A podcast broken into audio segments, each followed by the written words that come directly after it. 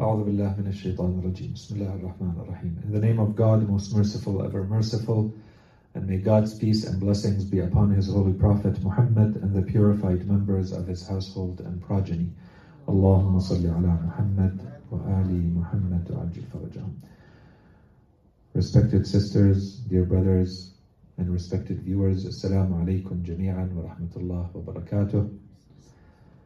Uh, and let us begin by expressing our condolences on the passing away of the Holy Prophet These are the days and nights of his of this uh, sad event, uh, and inshallah, these lectures, including this one specifically, we spend a bit more time going through narrations, even though we will stay on topic, inshallah The majority of the narrations that we picked for today, you will see, are coming from the Holy Prophet ﷺ as a means of commemorating his remembrance. That we all be of those who gain the success and fortune of visiting him in this world and receiving his greater intercession in the afterlife.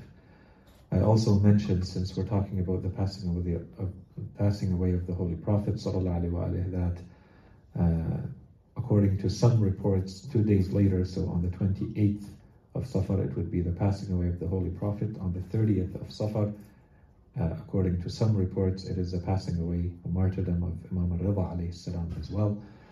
So, inshallah, this is a quick reminder to go and at least perform their ziyarah and maybe perform a couple of rak'at for them. As you will remember, inshallah, the last heading that we had to cover in our series has to do with the merit of the learner. And so we covered, I think, all of the ingredients of the learner until now. And it might be worth doing a very quick recap to see how we got to this point. Um, but the idea is that we have discussed uh, all of the ingredients that make, in, according to Islam, according to our religion, that make an effective learner, a good learner in Islam. And the next heading in this series, in this part of the series where we are focused on the learner, is the merit of the learner. And we'll come back to the point of why we kept it till the end. And then, inshallah, we move to the teacher and everything related to the teacher in Islam as the next uh, component. So, you will remember that we began by discussing the importance of reason, knowledge, wisdom, judgment, and so on and so forth in our religion, and saying that the opposite is not an alternative, the opposite being jahl, foolishness and ignorance. Therefore, we must embark on a journey of knowledge and reason, according to our religion. And we saw how the narrations and the verses of the Holy Quran, they don't say that it's important to acquire knowledge. They don't say it's important to Uh, have a stronger faculty of reasoning, it is necessary. And there's a big difference between something, between saying that something is important and something is necessary. And what we saw in our religion is that the acquisition of knowledge is necessary. The use of reasoning is necessary. It's not a luxury that you can have, it's important to have, but you have the choice of not having. So once we agreed on this, then we said, what do we do now?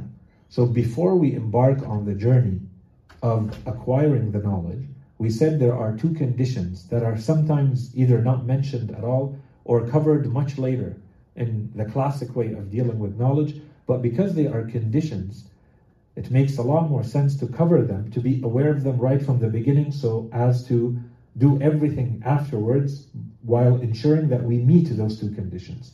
Those two conditions, if they are met, they will ensure that the journey on the acquisition of knowledge, the seeking of knowledge, is going to be an Islamic one, and any knowledge that we acquire is going to be Islamic, regardless of its nature, regardless of the type of knowledge that it is. And those two conditions are that first and foremost, the intent behind the acquisition and the seeking for knowledge. What is our intent? And we said the highest level of that intent, the best form of that intent is referred to as sincerity, as ikhlas. Okay? We want to make sure that we have good intentions when we want to acquire knowledge, when we seek knowledge. And we spoke about that topic at length. And we said the second condition in Islam is that knowledge must lead to action. It cannot remain at the level of theory. It cannot remain at an, uh, the level of ideas and abstract thoughts. It has to translate into something that you see in the action and the behavior and the state of the human being. For the action to appear externally, it means that there's something that happened internally. And that's why we called this entire topic of knowledge, we said it's transformational knowledge. In Islam, knowledge, to be Islamic, knowledge must be transformational. When you acquire knowledge, it has to do something to you internally, and then this is going to result in an external action that is going to be different, or a state that is going to be different than the one you had before acquiring that knowledge. So, those are the two conditions sincerity of intent and knowledge leading to action. Those two conditions mean that now what do we do? What's the next step? We said so now we must action, we must move into action. What is the first action? The first action is therefore to become a seeker of knowledge. That becomes the first action. And this is what got us on the path of discussing what does Islam say about being a learner? What does that look like? What are the ingredients that make up a learner in Islam? And so we began, we called them manners of the learner, the ingredients of the effective learner, and we went through a number of them. The importance of dedicating time and energy, the importance of deeper understanding and not being content with a superficial understanding, the importance of uh, what we called serious study, and this is at the individual level and at the collective level. Both are required for effective learner to take, learning to take place. Direct apprenticeship and being linked to an actual human being who is teaching, and not only relying on lectures or books or you know one way. You have to have a capacity to interact. There has to be a two-way interaction at some point to validate, to ask questions, to interact with uh, someone. And we said there are other components to this as well. It's not just at the level of acquiring the knowledge and the quality of the knowledge, there are spiritual, psychological, practical dimensions to this too. The seeking and accepting of the truth, which is an attitude that a good learner must have, and so this is associated with humility and this drive to ask and be open to receiving the truth from wherever we find it. Patience, perseverance. We spoke about uh, even the use of flattery, uh, the importance of noble competition in, acquir- in acquiring knowledge, um, the importance of writing. Otherwise, all of this is going to evaporate. Time management, the importance of early mornings for acquiring knowledge, especially, but just to manage our days. Um, eating and comfort versus the idea of being willing to sacrifice comforts for things that are more important the importance of youth and seeking opportunities before they are lost, the importance of self motivation and internal drive, the importance of becoming a good listener. And we said that becoming a good listener, just like speaking, this is not something we are born with. This is something that you learn. There are ways, there are skills, there are practices that you have to uh, apply in order to become and practice over time to become a better speaker, as well as a better listener and better at, and that was a big topic we spent a couple of lectures on, asking questions. How do you ask questions? Which questions do you ask? When do you ask them? From whom do you ask them? And so on and so forth. And we spend, a, I think, a good time on that. The importance of critical thinking. And uh, we went back and forth on this, and this has been a running theme in the entirety of the series. Uh, and uh, the last time we met, we spoke about respecting the order even the seating arrangement, we had a little discussion about the seating arrangement uh, according to the instructions of our religion, the importance of having knowledge of the different opinions about topics, especially as you move to more advanced levels of knowledge about a topic. Otherwise, don't waste time with opinions when you are starting, when uh, you are still a beginner in any topic. And the importance of not rushing to become an authority in in a field, in a topic, especially when there are others more qualified who have presented themselves as authorities. If they're doing a good job, you don't need to step up and take on that responsibility and become uh, basically a source of information or knowledge for others if you don't need to. Within that, we took um, a couple of lectures. We spent time going through a number of books that we thought were interesting, important to at least be aware of, that have to do with a lot of the topics that we talked about. And we did this for a number of reasons to complement what we're talking about and to also highlight that in today's Western tradition, let's say, um, those who are coming to all sorts of performance issues, uh, manners in which people conduct themselves in the world to become better at what they do. And we said this is a, a, applying at the personal level in our personal lives, is applying to uh, the professional world, the corporate world, the business world. All of this is applied to it. And so these thinkers and these uh, academics, and they're coming to this to these issues from different angles, but all of them are reaching the same conclusions that we saw in all of these lectures as uh, the ingredients that lead to becoming an effective learner. And so we spoke, for instance, about the importance of time management, the importance of understanding that what you put in your body, the food that you consume, affects the way you think, affects your mood, affects your state, and therefore your ability to perform and your ability to think. It affects your brain performance, right? It affects you psychologically, it affects you physically, and so on and so forth. We spoke about self motivation and being self driven and how they talk about this. We spoke about the importance of focus and not multitasking and not being scattered, really focusing on one task and doing it well and prioritizing that task until it is done well and not being all over the place. Otherwise, your energy is going to be uh, wasted. And then we spent time talking about speaking, listening, thinking, and asking. And we spent a bit more time on listening specifically because of the amount of literature that exists around listening from all the different angles.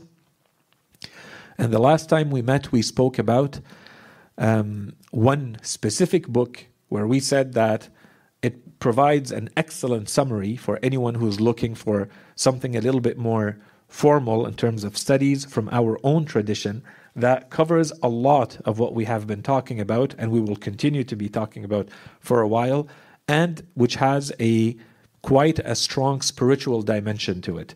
So it's not just the information and the linkages to verses of the Quran or ahadith, uh, and it is not heavy on those. It just mentions one here and there. Uh, but it also adds a spiritual dimension, and this is the book called Munyat al Murid, written by uh, Shahid Thani, and we spoke about that. So, inshallah, this is just uh, as a quick refresher, but to complete the topic and understand if we want to spend a bit more time, where to go, and what good resource there is uh, about all of this. So now we want to turn our attention to what we called is the last the last component of this topic, which is the merits of the learner. What is the value of the learner in Islam? The person who becomes a real seeker of knowledge. If you meet those conditions of seeking knowledge, what is your worth? What is your merit? What is your value? What is your importance? Okay?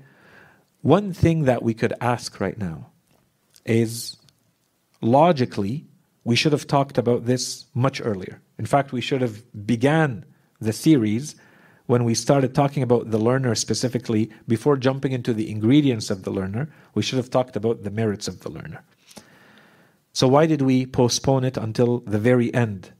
And we're done after this talking about the learner. We're moving to the teacher, and inshallah, we won't spend more than a, at max maybe a couple of lectures on this, uh, and we will be done. So, why did we postpone it until the very end? First, we have talked about this topic directly and indirectly from the beginning of the series. First, we talked about this topic when we began the series about the importance of knowledge and the importance of reason. In Islam, we mentioned a number of narrations that, one way or another, were hinting to the same conclusion. And so, we're not going to try to the, the extent possible, not repeat any of those hadith. And if we are, we're looking at it from a different angle. Here, the angle is going to be the focus is the seeker of knowledge, himself or herself, the person. We want to see what the religion says, not about the activity. We want to see the person. What is the value? What is the merit of the person seeking knowledge? Okay, that's first and foremost. Secondly, and I think this is the more important point, we're trying to wrap up this topic and move to the next. So, this is our last encounter with the learner. The point from all of this, to apply what we are learning ourselves to ourselves, to the series, the point from all of this is not just to learn this and move on. The point from all of this is that it translates into action. So we kept this part. To me, certainly, inshallah, these narrations that we're going to start going through are a reminder that also motivates, that will also make us commit to acquiring knowledge, to becoming seekers of knowledge, that it moves us into action. We're doing this and we're keeping it till the end because perhaps if we would have kept it at the beginning and covered all of the ingredients, those parts that make us move towards becoming the seeker, perhaps we forget them with time. So we keep them to wrap up the topic with the part that is the most important. We could have started with what's most important. We're actually ending with what's most important here. And it is to understand the value that our religion is putting in the person who truly seeks to acquire knowledge in the Islamic sense. In other words, the perhaps stronger way to say this and to really understand this this is the worth of the person seeking knowledge before God. This is what Allah subhanahu wa ta'ala considers to be the merit and the value of this person. If this does not motivate you, nothing will. If you don't understand your value in the eyes of God of becoming a seeker of knowledge, of becoming a learner, then nothing will motivate you. If this is not the ultimate motivation, I don't know what else is. Okay, and that's why we kept it until the end, so that inshallah this becomes the, the commitment, this becomes the reason to have the discipline and to have the energy and not to be lazy and not to postpone and to seek the, op- the opportunity and so on and so forth, everything that we spoke about until now. Okay, and that's the reason why we postponed this uh, until now. Okay, so as usual, we are going to group the ahadith, the narrations, into little categories with little headings and see samples of them in each type. So, inshallah, we wrap up the, the topic quickly. The first one has to do with merit in general, the merit of the learner in general, without anything more. The first hadith comes to us from Imam Ali alayhi salam. He says, لطالب العلم عز الدنيا وفوز الآخرة. Short and sweet. Imam Ali alayhi salam says, to the seeker of knowledge belong.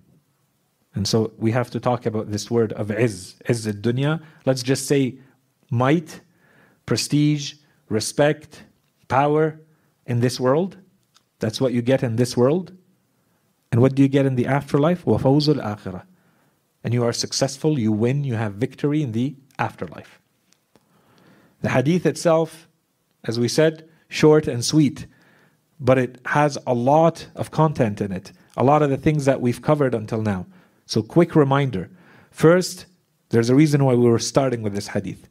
As usual, the general rule in our religion is that you see how it balances between this world and the next everything that our religion says to do or not to do is really meant for the ultimate purpose is the afterlife. But you see that in our religion, there's also a component, a dimension of the same teaching that also is beneficial to this world. And so here Imam Ali salam is saying, seeking knowledge, yes, it gives you victory in the afterlife, and it also makes you mighty, powerful, respected, however you want to translate is, in this world. Okay, so the benefit is dual. It exists in both types of dimensions, both existence. That's the first. The second is that this whole series, when we began with this theme, the theme of knowledge, we said in today's world, the most important capital, the currency of today's world is knowledge. How do you know what is the currency of the world? How do you know that which is going to be the most important thing in a given society, in a given culture, at a given time? How do you know? You have to look for what gives you the most power. In today's world, what gives you most power, or you know, if you go in the in sociology and social sciences, they call it agency. What gives you the most agency? What, what empowers you the most in the world? What gives you the most reach, the most influence in the world? Is it money? Money is still very important, but it's not money. And that's why they shifted, as we said, to becoming knowledge societies. Because in today's world, that which gives you power, that which gives you agency more than anything else, is knowledge. Your control of knowledge. How much knowledge can you produce? How much knowledge can you consume? How much knowledge can you control? You control the flow of knowledge. You decide who gets to see what knowledge and who doesn't and what they can do with it. That's it. That's the most powerful powerful thing in today's world. We don't know what it what else is going to happen in the future. But in today's world, in the latest evolution evolutionary phase of humanity at a collective level, they are talking about knowledge societies or information societies. Why? Because this is what gives you the most power as a person, if you know how to use it, and as a society. Imam Ali alayhi salam is talking about izzah, that which gives you might, that which gives you power, that which gives you a place in this world. He says, What is it? To the seeker of knowledge belong izzah in this world, the power and the might and the respect in this world, and victory in the afterlife. Their big aha moment, their big eureka, Imam Ali is talking about it 14 centuries ago. He's saying you want might, you want respect, you want power, agency in the world. It comes with knowledge. Become the knowledge seeker. Beat everyone else in your knowledge seeking. And you will be the one who has the might in the world, in this world. That's the benefit of this world.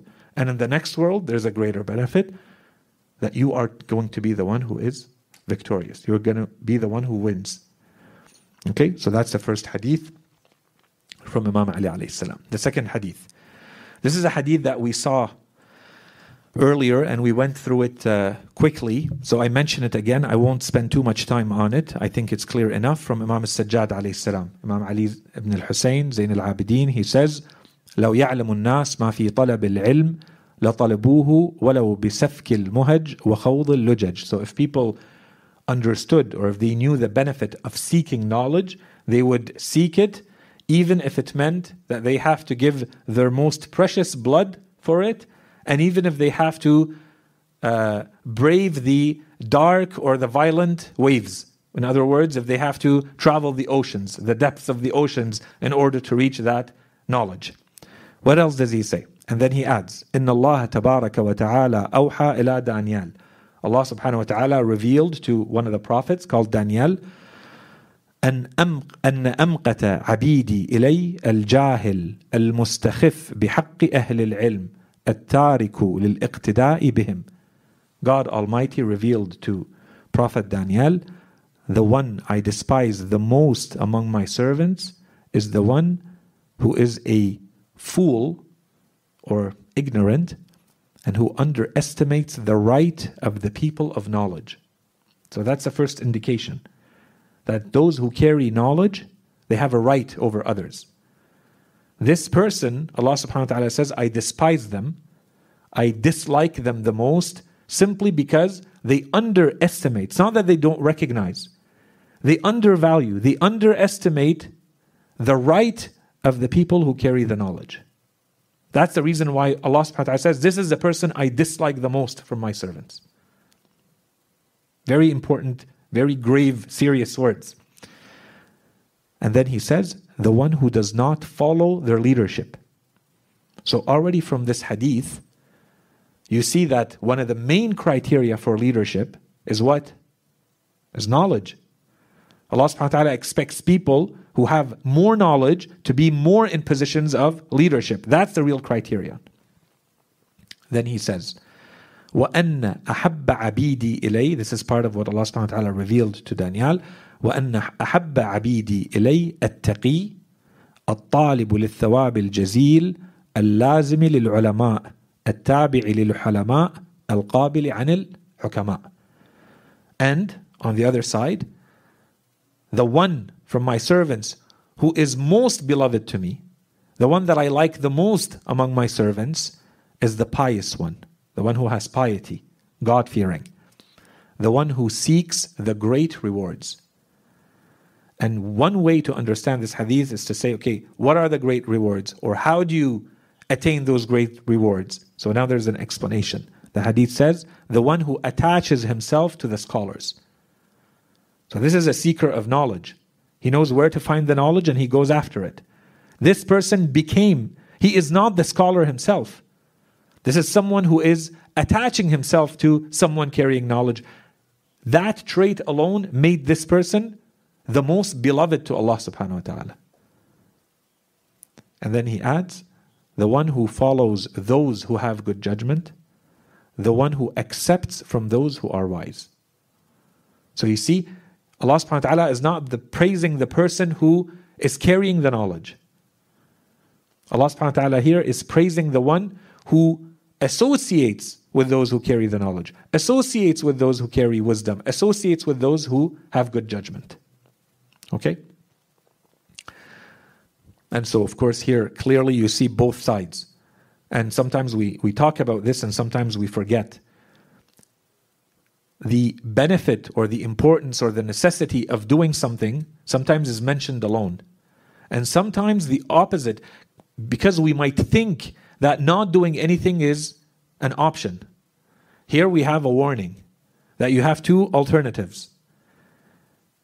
Don't fall into the category of the one who undervalues the merit of those who have this right because they carry the knowledge. There's a warning.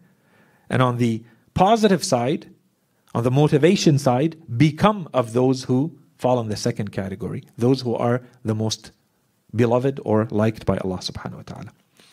The next hadith from the Holy Prophet sallallahu alaihi he says, طالب العلم بين الجهال كالحي بين الأموات. The Holy Prophet says, sallallahu alaihi wasallam, the seeker of knowledge among people who are ignorant is like the living among the dead. A live entity, a live person, in a cemetery, for instance, surrounded by people who are dead. The criterion here that the Holy Prophet is giving for life and death is what? And we talked about this when we talked about reason. We said reason, our religion says reason is what brings you to life. Wisdom brings you to life. We saw different ahadith. Knowledge is life. Knowledge is light. And we saw the different metaphors used in our religion. So, here, first of all, the image is strong. I don't think we need to explain more. I will simply hint to the fact that this image is used and used a lot, and it's a very deep one in the Holy Quran. The idea of who is alive and who is not in the Holy Quran is very clearly mentioned in a number of verses. What is real life? What is real living in the Holy Quran? It is mentioned. It says the afterlife. After you die, we think death equals nothingness. The moment you, you leave this world, then you die in our world. That's how we speak as human beings. The Holy Quran says it's the opposite. وَأَنَّ الْآخِرَةَ لَهِيَ الْحَيَوَانِ The true living is the afterlife. Not here. This is not real living. You're not fully alive here.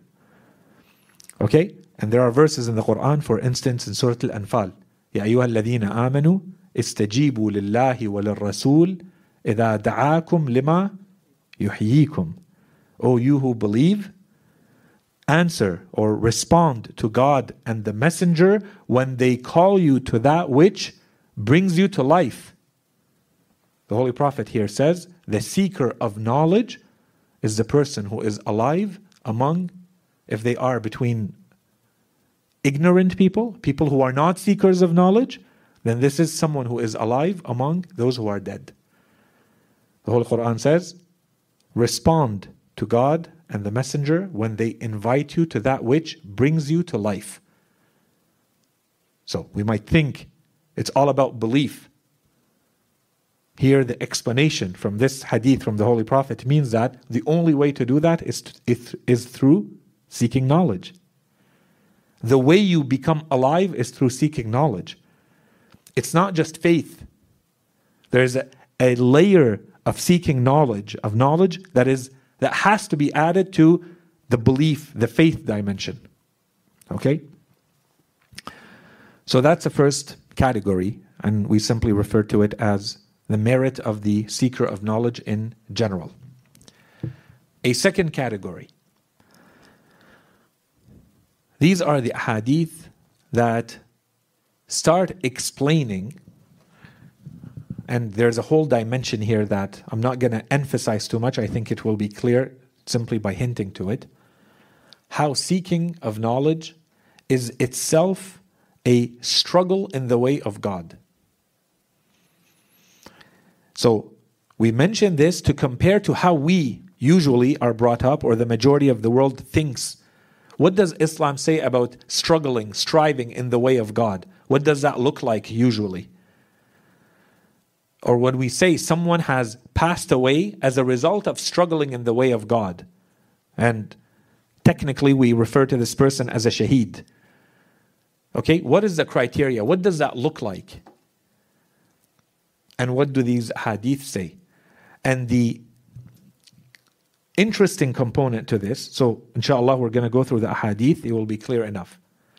One component of this is that if a religion is saying that the seeking of knowledge is itself a struggle in the way of God, in fact, the highest form of it, then clearly, when you compare it to other things that may look a lot tougher, a lot more difficult to do, then do not take it lightly. It means our religion, our religion does not say things just randomly and without reason. When it's saying that this is a struggle in the way of God, it means that this is not an easy path. That there's going to be a lot of difficulties. It requires resilience and patience and perseverance and hard work. Otherwise, the reward would not be at this level. Okay? There is an intrinsic importance to it, yes, but there's also a difficulty associated with it. So if you think that this path of seeking knowledge is an easy one, think again. There is something that you're missing. Otherwise, our religion would not give it this importance and this reward, especially when it uses these types of terms that we're going to see. Okay, that's one. The second point related to these ahadith is that clearly striving in the way of God is considered the highest form, the best form of worship of Allah subhanahu wa ta'ala. So, as you will see, if the seeking of knowledge is equivalent to this, or even better and, and of a higher level, of a higher degree, then in other words, the seeking of knowledge, if someone says seeking knowledge is therefore more important or better than any other act of worship, well, this would be the highest form of worship, and knowledge seeking is higher, then you will not be surprised to learn that knowledge seeking and the seeker of knowledge is better, more important, has more merit than the person who is engaged in any other act of worship, including the striving in the way of God. Okay?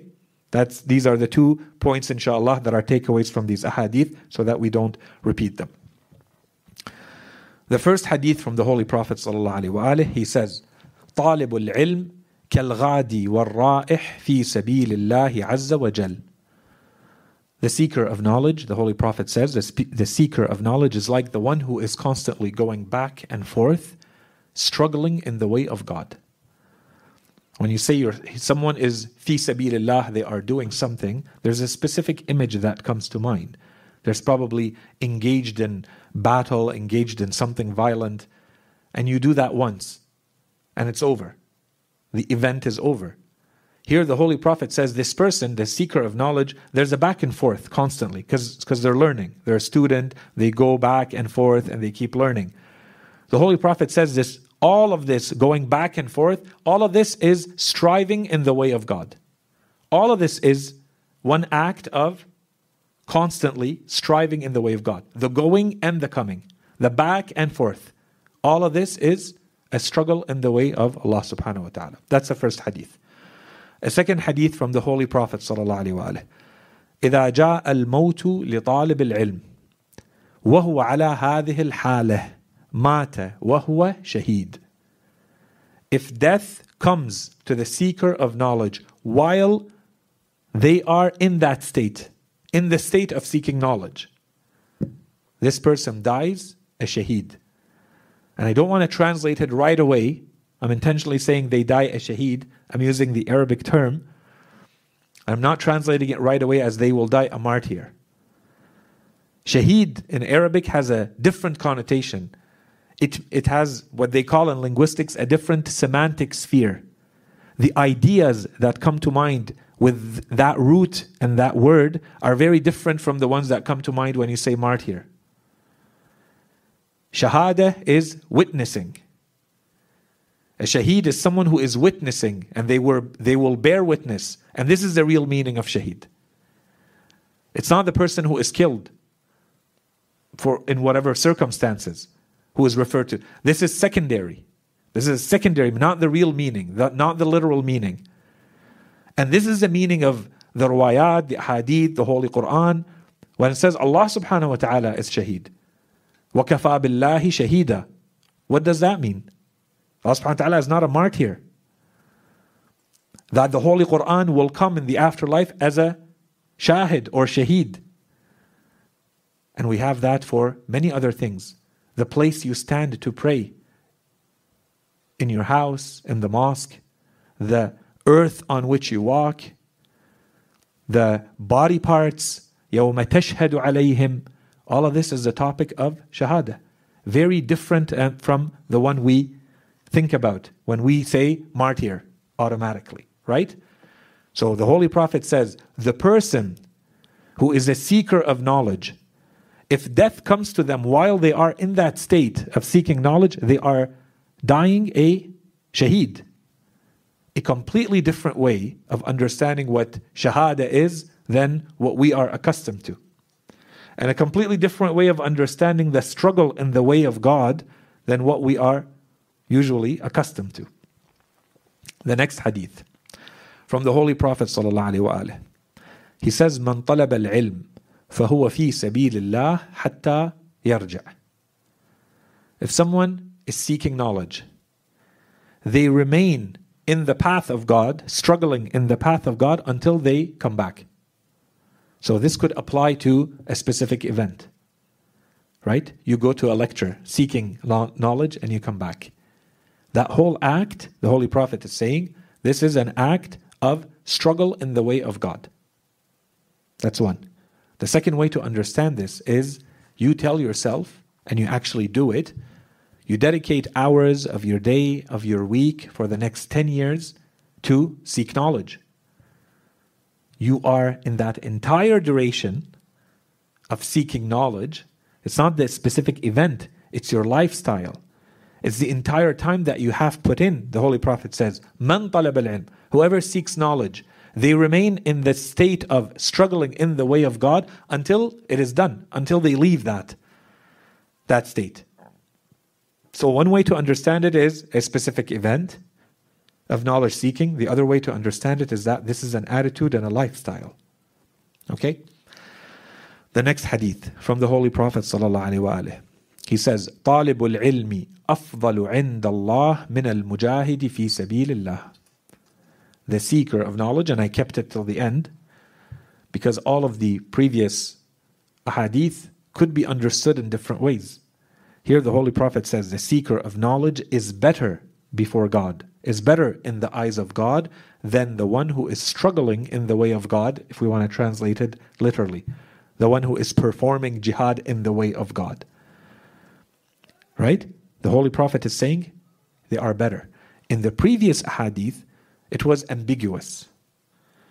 What we could say from the previous hadith is that they are equivalent. The seeker of knowledge is also someone who is struggling in the way of God. That's what it's telling us. This hadith is explicit. He's not equivalent. The seeker of knowledge is not equivalent to someone else who is struggling in the way of God. The seeker of knowledge is better than the one who is struggling in the way of God. So, this struggle in the way of God is different in nature, and it is better and if you have the choice, if you're in a situation, because there will be situations where you have to do one or the other. If you have a situation where both are possible alternatives, you know which one to choose. There's no ambiguity here in the hadith of the Holy Prophet, and these are samples. There are many others like them, and we're going to see others too. That the Holy Prophet is clearly saying he is Not equivalent, he's not similar. He is afdal, he is better than the person who, and so we kept it till the end in case there is ambiguity. This removes all ambiguity. Okay? So, inshallah, this also clarifies the merit of the seeker of knowledge. The next hadith from the Holy Prophet he says, من طلب علما فأدركه كتب الله له كفلين من الأجر ومن طلب علما فلم يدركه كتب الله له كفلا من الأجر The Holy Prophet says, The one who seeks knowledge and reaches it is granted a double portion of reward from God. And the one who seeks knowledge but does not reach it is granted a single portion of reward from God. Here, there's a difference depending on how we interpret the hadith. I think there's one way we can, I'm not going to say we reject, but it seems weak to interpret the hadith as meaning you intend to become a knowledge seeker, and two people intend to become knowledge seekers. One of them reaches their goal, the other does not in terms of the knowledge acquired. One of them gets double the reward of the other one. I, I would say this is a very weak interpretation. This is not what the Holy Prophet is saying. The Holy Prophet is saying two people seek the knowledge, one of them reaches it, they basically got two rewards from God. They got two merits, two values, two benefits from God. One of them is their intent to reach, and the other one is having reached. Allah subhanahu wa ta'ala favored this person by, you know, you start a business. One person starts a business and is successful, the other one starts a business and is the business fails. Okay? Both of them tried. Not both of them are necessarily going to achieve the same result. The one who achieves a different result, obviously, they got an additional favor. Right? So the Holy Prophet is saying this person got double favor. The other person, even though they did not reach, they still get a favor. That's the point of this hadith. Okay? That's the first point. The second, this is also, just like we said for the previous hadith, this is also a. Um, the Holy Quran refers to the same notion in different ways, and I don't have time to go through more than one. In one verse, for instance, in the Holy Quran, in Surah Al Hadid, Allah subhanahu wa ta'ala says, يا أيها الذين آمنوا اتقوا الله وآمنوا برسوله يؤتكم كفلين من رحمته. And this is exactly what we see in this hadith. كتب الله له كفلين من الأجر. O you who believe, fear God and believe in His Messenger, and He will bestow on you a double portion of His mercy. Okay. So I'm not going to go in the tafsir, why this verse was revealed, what does it mean, the double portion. The part that I'm trying to link so that next time, inshallah, you park it and maybe one day we can talk about these verses or you go and you look it up. Remember one thing that will probably not be mentioned when you look at the tafsir because they will not think of linking it to this hadith. This hadith is saying the way to get this double portion, the way to double your rewards in this world is to add a component, add a dimension by becoming a knowledge seeker. You become a knowledge seeker, you double your reward in this world. Because you're a knowledge seeker, it doubles everything you're doing. Okay? So that's the only point I'll, I'll say here. We move to maybe a few ahadith and then we'll stop. I don't want to go too much. There was a very good comment last week and it's been made before that we talk for too long and then there's no time for Q&A or any interactivity at the end. So I'll try to keep it a little bit more manageable in terms of time. A few ahadith that we can go over very quickly that I think are very interesting. Maybe if you look at one hadith in isolation, this will not come up to you. It will not pop to you. But if you put them together, like we are doing, then you start seeing a theme emerge even though it is explicitly stated, I don't think it hits people in the way, in the same way just by putting them together. The link between knowledge seeking and prophethood. The first hadith, the Holy Prophet ﷺ says, طالب العلم طالب الرحمة طالب العلم ركن الإسلام يعطى أجره مع النبيين. So the seeker of knowledge is a seeker of divine mercy. That's the first thing the Holy Prophet says. Amazing. Second, طالب العلم ركن الإسلام. The seeker of knowledge is the pillar of Islam. Or the seeker of knowledge is the cornerstone of Islam. This is quite a big description, quite an important description that the Holy Prophet is giving. Inshallah, this stays in your mind as we move towards this, this whole portion of the lectures about the learner and then the teacher, inshallah. We said all of this is leading to a very short conclusion because we made all the points throughout the community, a community of knowledge. It's not just someone in isolation sitting in their corner learning, or someone in isolation sitting teaching a couple of people. This has to amount to an actual community of people coming together around knowledge. You want to build a strong, productive, healthy, vibrant community based on Islamic teachings, it has to be a community of knowledge. Right? And so here we have a huge clue. When the Holy Prophet says, the seeker of knowledge is the cornerstone of Islam. The seeker of knowledge is the pillar of Islam. What more can the Holy Prophet say? And here, notice again, please, I, I don't want to keep repeating this. Notice that we are talking about not the person who carries the knowledge, we're talking about the person who is seeking the knowledge. The Holy Prophet is not saying the scholar is the pillar of Islam. The Holy Prophet is saying the seeker of knowledge is the one who is the pillar or the cornerstone of Islam. Okay? And then he says, يُعْطَى أَجْرُهُ مَعَ النَّبِيِّينَ He shall be given his reward along with the prophets.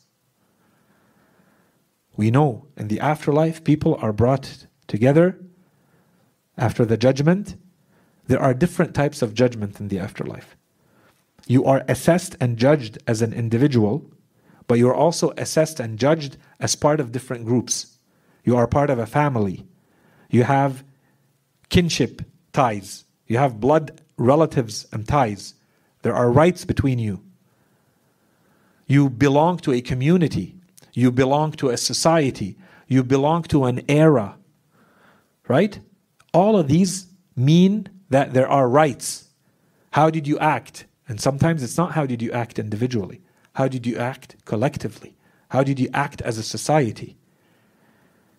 One way some people are being brought in the afterlife, Allah subhanahu wa ta'ala, in one way He says, every prophet is going to be brought forth with their people. Right? And the prophet of those people is going to be the witness over his people. And the Holy Quran says, and the Holy Prophet, our Prophet Muhammad is going to be the witness over all of them. And this is where you understand the rank of the Holy Prophet. وَجِئْنَا بِكَ عَلَى هَؤُلَاءِ شَهِيدًا Right? And it could have two meanings. That you are a witness over your people or you are a witness over all of the prophets and their people. Here, the Holy Quran and the narrations also tell us that there are cases where people are brought together on a different basis. One way the holy prophets are brought together is with their own people. Another way they are all brought together is as prophets. All the Nabiyyin are brought together. And here the Holy Prophet says, and the seekers of knowledge will be with them. They receive reward along with the prophets. يُعْطَى أَجْرَهُ مَعَ النَّبِيِّينَ he is given his reward along with the prophets. So that's already a huge indication that the act, this process of seeking knowledge, is putting you in a very different category. You may not see it in this world, in the afterlife, it will be very clear. And that's what I meant when I said there's a link between knowledge seeking and prophethood. So that's the first hint. And we start with hints and then we go to what is more explicit. The second hadith. From the Holy Prophet sallallahu and potentially there it's also attributed to Imam Ali alayhi salam من جاء أجله وهو يطلب العلم ليحيي به الإسلام لم يفصله لم يفضله النبيين إلا بدرجة So there's a hadith in which, yes.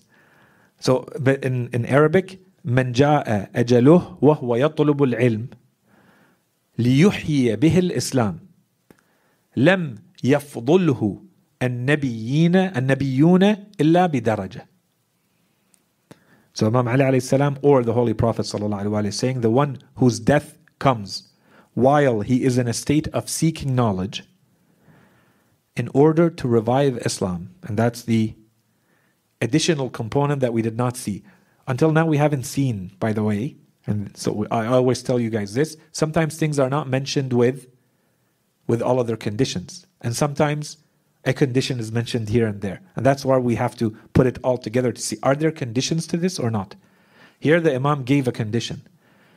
The condition brings us back to our whole topic, which we introduced the notion of seeking knowledge with. We said there are two conditions sincerity of intent. What is your intention?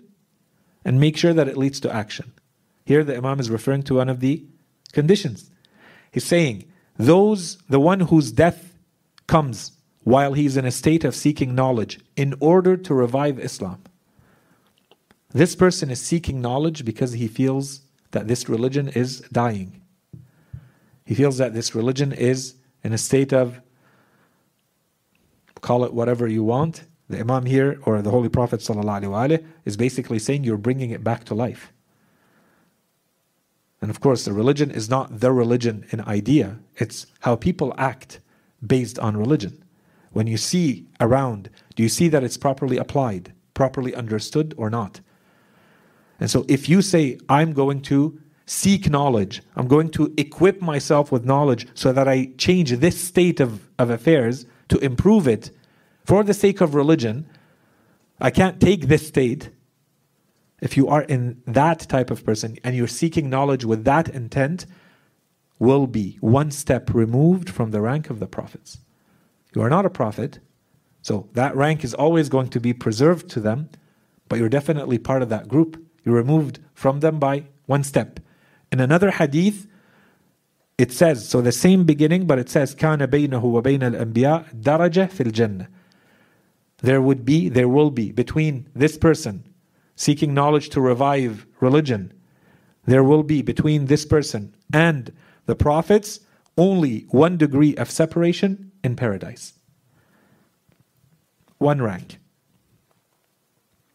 In another hadith, same beginning, and it says, لقي الله ولم يكن بينه وبين النبيين إلا درجة النبوة. He will meet his Lord, he will meet Allah subhanahu wa ta'ala, and there is no separation, no gap between him and the rank of the prophets except the rank of prophethood, which is very logical because he's not a prophet. So, prophethood is a separate rank, a separate degree. So, that's the part that he does not have. Otherwise, he is in that sphere, he's in that world The last hadith from the Holy Prophet, ﷺ, and we'll stop with this. The Holy Prophet ﷺ says, طلب العلم في الله مع السمت الحسن والعمل الصالح جزء من النبوة So the Holy Prophet says, seeking knowledge for the sake of God, along with having good character and good conduct. Remember? First, the hadith before was about intent. Your intent is to revive religion. Here, it's action. So this person is seeking knowledge for the sake of God, along with having good character and good intent or good conduct. Afwan is a part of prophethood, is a portion of prophethood. A part of prophethood, according to this hadith, juz'un min al a part of prophethood is about what? This is a, a mysterious aspect of prophethood. Perhaps we don't think about it. Prophet is about knowledge seeking and knowledge giving. This person, by becoming a knowledge seeker, they are putting themselves in that sphere. But not in a metaphorical way. We're not the ones making this up you know, logically we might sit and think there is some similarity between this activity and that activity. We're not doing that ourselves. The Holy Prophet ﷺ says, Talabul ilmi fillah. Meeting those conditions, juz'un min al This is a portion of, this is not all of nubuwah. There's much more to nubuwah, but this is a part of it. And this is explaining to us when we began this whole topic today, and inshallah we're going to keep going. We'll stop here for today. Inshallah we'll try to wrap it up next time. When we say you have a very special care from Allah subhanahu wa ta'ala, you hold a very special place in the system of existence in this world, even though you may not see it, in the next world for sure, simply by being a seeker of knowledge. And so here at the end, inshallah, this was clear to all.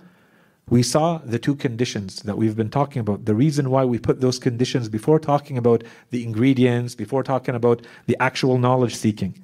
We said there are two conditions in Islam intent and action.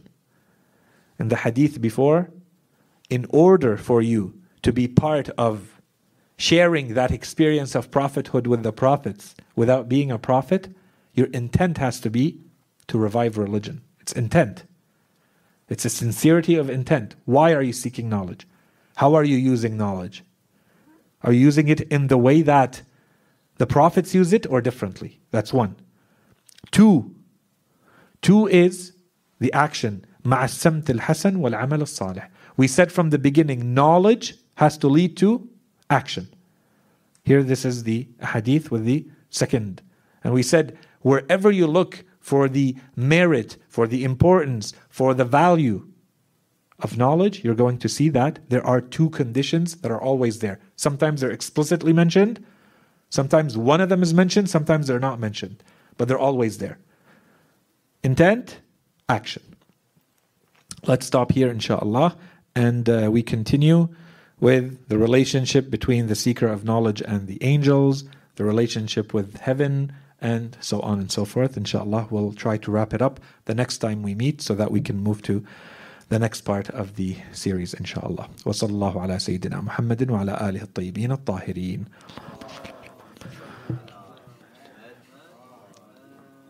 So if there are any questions, concerns, comments, تفضل. Um, first of all, like for, for the lecture today, thank you.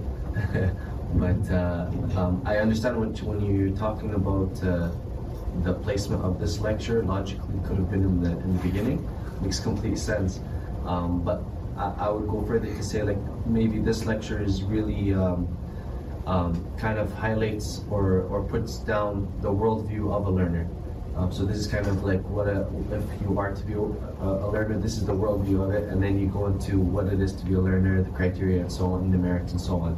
Um, which I, I, think I missed the point on why you put it in the end instead of the beginning. Uh, hopefully, we can get an answer on that. Um, but also, um, going back to our previous series on terms of there is no neutral ground, there's either um, up or down. Um, so if uh, if um, knowledge is power, quote unquote. Um, so if not, uh, there's uh, knowledge societies would most likely have power over ignorant societies. Um, and that would mean if uh, if your society is ignorant, you're putting yourself at a detriment to be most likely at, at, at the hand of tyranny, um, unless you trust the other societies that uh, have that knowledge. So uh, I'm assuming um, one way would be to fight, let's say, tyranny is to equip yourself with knowledge. Would that be correct as, as a society to uplift the society would be really just just that knowledge. And really and if that's the case then um, to have a revolution quote unquote it, it it's, it's, it's always looked at in the opposite way. It was like a top down type of thing but this is really a bottom up type of solution. The more knowledge there is the better the society is and then the less possibility of tyranny or or being uh, having a tyrant from another society kind of conduct what your fate is Okay, so so the first uh, comment had to do with uh, the placement of it. Uh, so the placement of this topic. So the, the comment you made is uh, is excellent, deep and excellent. there's a lot of reasons why we kept it until the end. I just mentioned the two big ones and obvious ones. You are absolutely right. Uh, this definitely has to do with the worldview of the learner. The one I wanted to emphasize, however, is that inshallah, it's clear that by putting it at the end, this is a call to action. If we understand the merit in the eyes of Allah subhanahu wa ta'ala, when we're saying this is what our religion says is the merit of the seeker of knowledge, the merit of the learner, Therefore, do something about it. If this is true, then what? You're going to ignore this? You have to do something. So, doing something means, therefore, now, this is the punchline from everything that we've said. Therefore, become a seeker. And if these hadith are not going to make you a seeker of knowledge, then I don't know what will. Okay, that was the reason why we were ending with this instead of beginning with this. The second point has to do with, um, therefore, the best tool, and you're referring to that one hadith from Imam Ali alayhi salam, Izz dunya we talked about this topic much, much earlier in the in the series, and inshallah we're going back to it till towards the end. I mentioned at some point, so I will say it again, but this is supposed to be uh, I mentioned it in passing, and I don't know if people caught it or not. In short, because it's a deep idea, in short, the entire series, the theme of knowledge in the in the life series. Life series is made up of themes. We are still in the first theme. The next th- themes I think are going to go faster um, because this is the one where we said we are rewiring the human being. Okay, from we're restarting the rewiring of a human being, the wiring of a human being. In short, the entire theme of knowledge of this series is about one thing that Islam is a knowledge revolution. When it was revealed, it was a knowledge revolution. And today, it is a knowledge revolution. This religion is a knowledge revolution. And this is the meaning of Jahiliyyah. Islam came against Jahiliyyah with everything that that word means, including the extreme form of ignorance, the opposite of knowledge. This is a revolution of knowledge. This religion is a revolution of knowledge. And so, however you want to understand this religion, at the spiritual level, how you connect with Allah subhanahu wa ta'ala, how you understand Ahlul Bayt and the Prophets and who you are spiritually. How are you supposed to, you know, have a stronger, better soul and get closer to Allah subhanahu wa ta'ala, how you perform your acts of worship at the fiqhi sense, how you understand the political system, the economic system, the family system.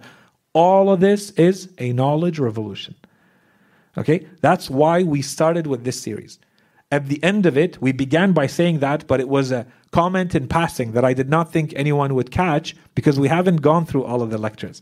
We started by saying that, and we're going to end that whole theme of knowledge by saying, therefore, do we all agree that knowledge, that Islam is a knowledge revolution or not? And if it is the case, so what? What does it mean now for us? What do I do?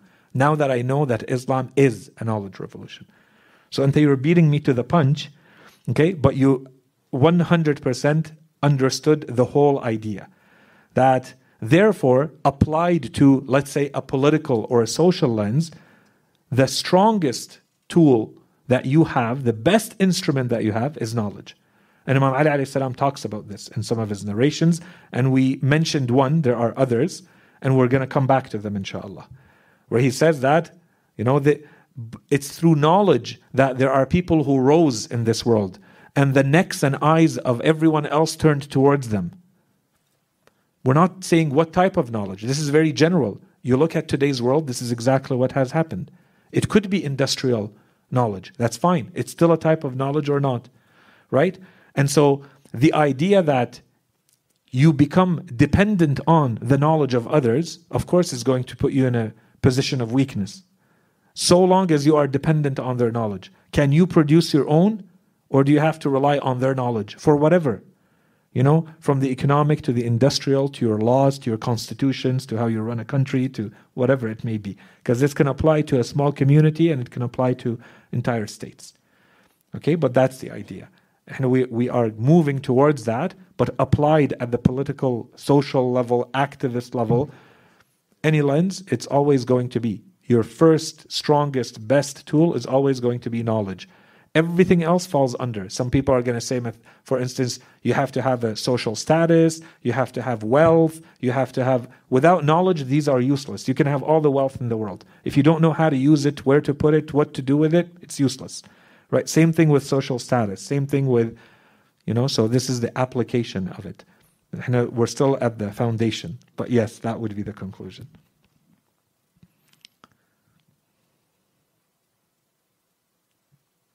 تفضل Yes, uh, more as a comment, inshallah. Um, regarding two hadiths that you mentioned, uh, there is a verse of the Quran that came to my mind. Uh, the first hadith that you mentioned was about um, the seeker of knowledge among the people is like the alive amongst the dead. Prophet Muhammad and we linked it to the ayah of the Quran. Um, go to that which brings you life. You know, answer لما يحييكم and the other hadith was uh, but then if death comes to the seeker of knowledge while he is in that state well he dies he dies as a shaheed mm-hmm.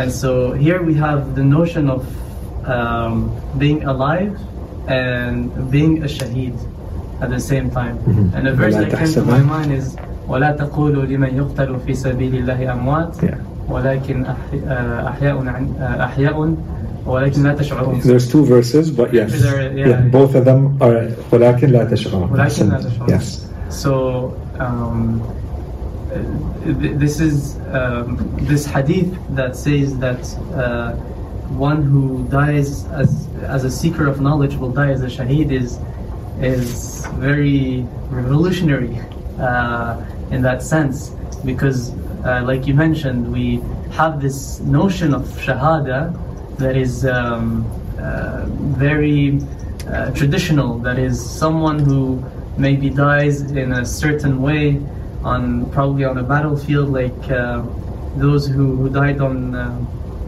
uh, defending the sanctities of Islam for instance uh, as we have seen in, in our lifetime for for instance.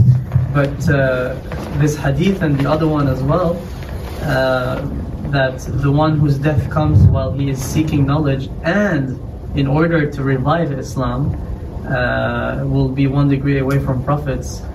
And we know the, the, the, the levels of uh, the Anbiya and then the, the scholars and the martyrs they will have inter- are the three groups that will have intercession. Um, so I felt that it is um, it's it's um, it's very well. Yeah, these these hadiths have a lot to do with what the Quran is also saying. It's a it's an excellent point. Um, the the connection that you're making between these hadith. First of all, connecting these hadith together through the verses of the Quran, and there are many others. I was hesitating, for instance, towards the end, so that we keep it short. There's the whole longer, longish. Um, uh, narration where Imam Ali alayhi salam talks, for instance, about ilm with Kumail, right? Or he talks uh, in general, and we went through some of this, where, for instance, he says that the scholar, one of the differences between other people is that the scholars, ayanuhum mafquda, the person himself is gone. But atharuhum, the, the traces they have left behind, the knowledge they have left behind, are still alive among the people. So the alim is still alive because his knowledge is alive. Whereas other people, when they die, everything dies with them. Except this person is leaving something behind. Of course, and this is a whole notion of sadaq al jariyah. Anything good that you leave behind is going to keep you alive and keep your existence in one way alive in this world. This is what it really is about, not whether your body is here or not. And so this comes back to the same notion. This is the notion of shahada in this world and the next, by the way. The same idea. What good have you left behind? What trace have you left that even though you, your body may be here or not, you may pass away or not, but what have you left behind that is going to be good or bad, a trace that you have left behind, and the best one that you could potentially leave behind is knowledge. You, you change societies, you, you create revolutions, for instance, because of the knowledge that you have left behind. Right? So the uh, that's the link and then these these uh, uh, verses that you have mentioned they require because there's a lot of other dimensions to them too okay but there is definitely that component that there is a life or a different understanding of life than the one, the biological one we want to give, right? And knowledge is one way to understand this. And Imam Ali makes it very clear in a lot of ahadith. Okay, but the Holy Quran does too, and we refer to one of those verses. So excellent point and excellent connections. Ahsantum.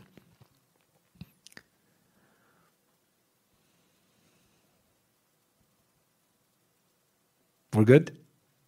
وصلى الله على سيدنا محمد وعلى آله الطيبين الطاهرين